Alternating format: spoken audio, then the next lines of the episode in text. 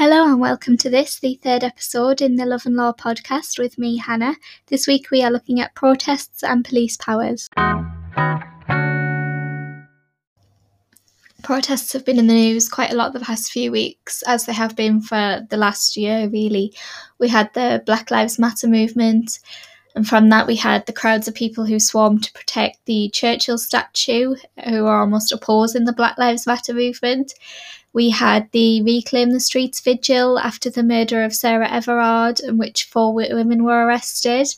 And most recently, we had the anti lockdown protest and the Kill the Bill protest. That's the most recent one um, in Bristol. That's caused quite a, a stir in the papers as well. Protests have been in the news quite a lot the past few weeks, as they have been for the last year, really. We had the Black Lives Matter movement and from that, we had the crowds of people who swarmed to protect the Churchill statue, who are almost opposing the Black Lives Matter movement. We had the Reclaim the Streets vigil after the murder of Sarah Everard, in which four women were arrested. And most recently, we had the anti lockdown protest and the Kill the Bill protest. That's the most recent one um, in Bristol. That's caused quite a, a stir in the papers as well. Now, I asked listeners whether protests should be allowed to go ahead during lockdown, and people really split on this one. 56% of listeners said yes, and 44% of listeners said no. If we start with the Black Lives Matter protests, they started out in America after the death of George Floyd, who was killed by a police officer, and it naturally triggered outrage and protests over there, which were then supported in the UK. And many people argued that the people should not have been protesting during a lockdown. Now, the Black Lives Matter movement did originally start online, and acts such as taking the knee happened, which still really received a lot of scrutiny.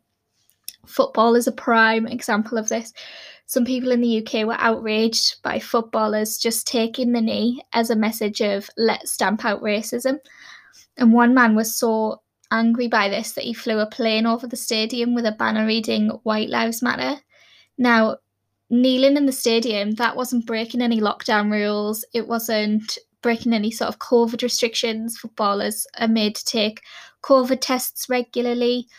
Um, so if people were still outraged by an act that wasn't risking the spread of COVID 19, then it leaves us to ask how many people were actually just outraged by the subject of the protest rather than it being during a pandemic. In June 2020, thousands of people protested and rallied around Churchill statue, claiming to want to protect the statue. Obviously, after the statue in um, Bristol got dumped into the to the river, the statue of the slaver, um, and many of those people weren't wearing masks, and there seemed to be a lot of alcohol involved it almost seemed more like a day out than a protest. Um, and then again with the anti lockdown protests, lots of people gathering, weren't wearing masks. I'm really split on this subject. I ask listeners the question, but when I ask myself whether protests should be allowed, I struggle to give a yes or no answer. When I saw the anti lockdown protests, I'll admit the first thing I thought was, why? we're so close to lockdown ending anyway. Why protest about that now when we're nearing the finish line? Why risk putting us back a step?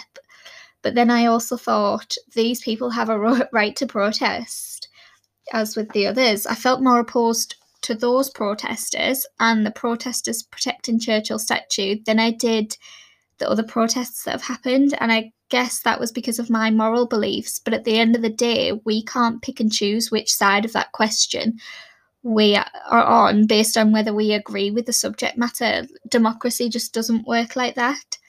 And for me, peaceful protests are essential to our society. Change doesn't happen without voices and without movement. Now, it's understandable that protests do need to be policed. There will always be that risk of people taking things too far during a protest. When we think back to when the Conservatives and the Liberal Democrats were in a hung parliament and the university fees went from 3,000 a year to 9,000 a year, students quite rightly protested peacefully against this. But then there was people who weren't a part of that cause started a riot and it almost it almost belittled the cause that the students had when people were just going and looting and causing trouble for the sake of it. It, it sort of belittled the message that those students were trying to get across. But it's quite right that that you know that that protest was policed in order to keep people safe. You know the police they do have an important job in society. Um, without police to enforce the law, it would just be mayhem, wouldn't it? And and nobody would really feel safe. But when do we feel safe from the police? Um, I know it was like the whole outrage with Sarah Sarah Everard, and then do police go too far in protests as well? Um, as we saw in the vigil that was held in London after Sarah Everard's death, four women were arrested, and those women didn't seem to be causing a ruckus. They didn't seem to be rioting or looting or causing, you know, harm to the public. They were just stood peacefully protesting for women's rights to feel safe. And a few of them commented and said that police were pushing people against the barriers and the police were almost trying to cause a stir. They were trying to get a reaction and four women were arrested and there's obviously a picture in the papers of one woman she's wearing a mask and, and she's on the floor and you just think was that necessary is that a is that a necessary use of force for the action that was happening? You know she was just stood peacefully protesting. Did she need you know wrestled to the ground by police officers? You have to ask those sort of questions. Um i think police brutality has been an issue um, for a long time in protests, especially. Um, and I'm talking way back when now, but on Black Friday on the 18th of November 1910, more than 300 women assembled to protest after they missed out on the right to vote, and 200 of those women were assaulted by the police. And if you read up, a lot of these women said that they were, you know, bashed to the ground, they were having batons hit against them, and some claimed that they were groped by the police on the ground. You know, the police were trying to get them up, but groping their breasts and trying to put their hands up their dress. And those women were simply stood there saying, We deserve the right to vote, we deserve equal rights to men, you know, and it they were met with brutality. And although we don't have you know that sort of level anymore could the you know the events at the, at the vigil in london could that be the start of something? And with this new anti-protest bill um, that's coming up and i'll talk more about that later um, is that the stepping stone to letting police you know just manhandle people? Is it is it the government's way of using the police to sort of stamp out anybody's protest anybody's chance for change now i don't believe in in using violence to get what you want. I think if you use violence then you've sort of you've undermined your own cause really. Um i don't believe in arson you know setting things on fire. I think a few of the protests that we've had over the last couple of years have gone a bit possibly too far. Um, but then there's also the question of how far is too far because sometimes simply talking doesn't doesn't get the answer that you need. You know, um, if those women in the suffragette movement all those years ago had just gone right, well, we tried to protest, it didn't work.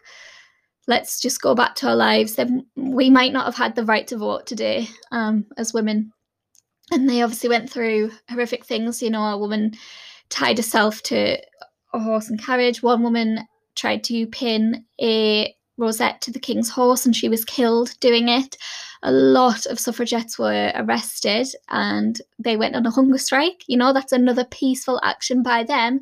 It only really sort of affected them physically by going on a hunger strike to say no we're not like putting up with this and then they were force fed um if you read up on it it was really brutal like force fed with funnels and just a really hard time and you know the government were trying to oppress these people who had one goal and you know and can we sit back and let you know the government have powers to maybe try and oppress our views and, and opinions again? So, the Police Crime Sentencing and Courts Bill 2021 has recently passed its second hearing, and people are really unhappy about it. And if this bill is passed, it will give police more powers on restricting protests, and this will include giving protests a start and finish time and restricting the noise level of protests. Um, and I just I suppose how far are they going to restrict that? Are they going to, you know, say to people, okay, you can protest, but you can only do it between, I don't know, 2 p.m. and 3 p.m. and then you have to go home and you can't use any sort of note, you know, you have to be quiet when you do it. That that's not a protest. That doesn't get you noticed. That doesn't get things done. It's easy for the government to turn a blind eye of all this. There's I don't know a, a, a thousand people outside, but they're stood quiet and they're only going to be there for an hour.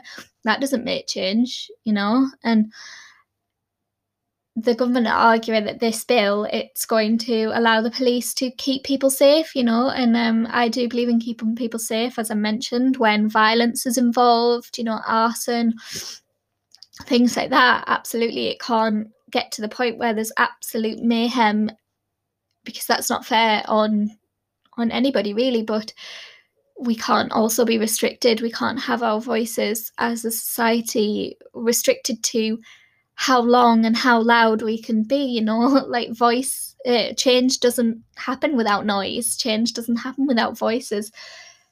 And is this bill going to conflict with our human rights? Article of 11 of the Human Rights Act gives protects our rights to hold meetings and demonstrations with other people. Now, there are exceptions to this. Um, a local authority can restrict sort of this right when it's to protect national security or public safety and for things like protect health or morals. And could it be argued that right now at the moment, that by prohibiting protests, we're protecting you know, public safety, we're protecting health because there is a pandemic going on. There is a virus that is is spread um, through respiratory drops. You know, if you if you're coming into close contact with people, are you going to spread this virus? Um, and I do, like I said, when I saw the anti-lockdown um, protest, I just thought, like, why now? And and all these people not wearing masks, they're not even taking that sort of one little step. Um, and I do feel sorry for for all the people working in the NHS, you know, that are working incredibly hard and have done for the past year and a bit to, you know, keep us all safe and and take care of those that are, are you know, really poorly with COVID nineteen. But if we sort of roll over and let this happen now, while there's a pandemic, you know, and, and we see it from the point of, oh yes, well, restricting it now, it keeps everybody safe. Is that what we're gonna want post pandemic, you know, um, because it, it's not going to last forever. One way or another, we are going to have some sort of normal life again. You know, the, there's vaccines being rolled out. Um, the virus might eventually just get through everybody, and people with either being vaccinated or built up an immunity to it, or, you know, it could be one of these things like the flu. Um, I'm not saying that COVID 19 is like the flu, it's not. It's a totally different virus and it's obviously a lot more serious. But the flu virus, there's a reason we have a different vaccine for them every year. Because the virus mutates and that who knows? Um, I'm certainly not a virologist. I'm not a medical professional in any way. Um, and we do need to just listen to those people that, you know, that have the knowledge on this and the expertise to tell us when it's safe. But when it is safe, do we want to have lost our li- right to protest because of the sort of fear that we've had now, you know? And how many laws is the government going to try and pass in that time, knowing that we can't protest the way we do now? You know, if that bill's passed and and our our rights to protest are, are restricted and our voices are restricted, what else are they going to bring in that is going to be you know, not the best for everybody in the country. And people need to be able to stand up and say, no, that's wrong. You know, and, and I know that the government is elected, you know, we do have a choice in the fact that we elected, but you know, I try not to get too much into politics, but politicians don't always carry out on their promises. You know, uh, I think a lot of things are promised during general elections. Sometimes they don't always happen, or sometimes agendas change.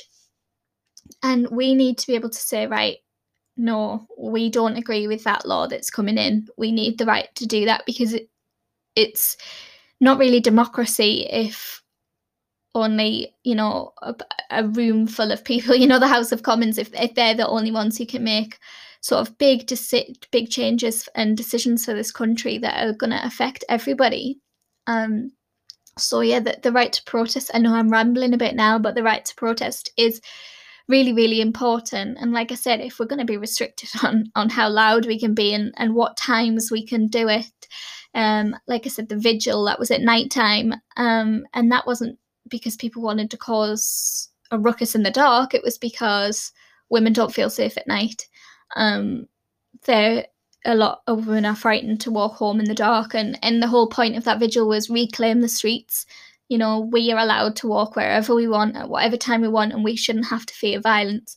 So, to be restricted and told when we can and can't protest, it's it almost feels like a dictatorship.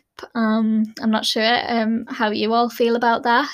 You can, like I say, you can always um, message the Love and Law podcast Facebook page or Instagram and let me know your thoughts. But to me, to restrict how somebody can react to things that they don't agree with in the country is it's I don't, it's just not the, the sort of democratic state that I believe the UK is or is meant to be.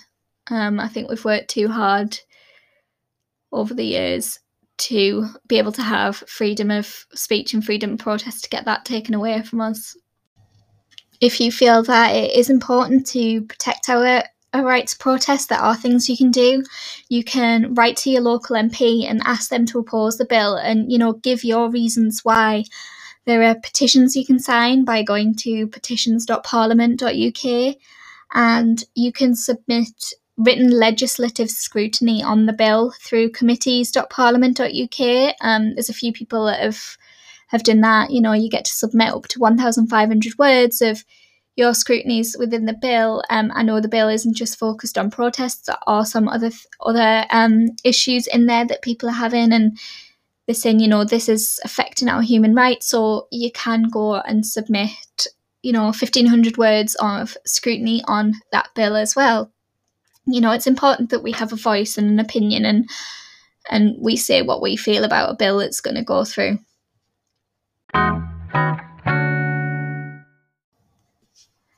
So, my shout out of the week this week, and I feel like it's a bit of an obvious one, and she hasn't been around for a while now, but her actions way back when shaped a long lasting change and, you know, instilled a sense of bravery and democracy in us all. And that is Emmeline Pankhurst, who founded the Women's Social and Political Union. You know, she sort of almost started the suffragettes movement.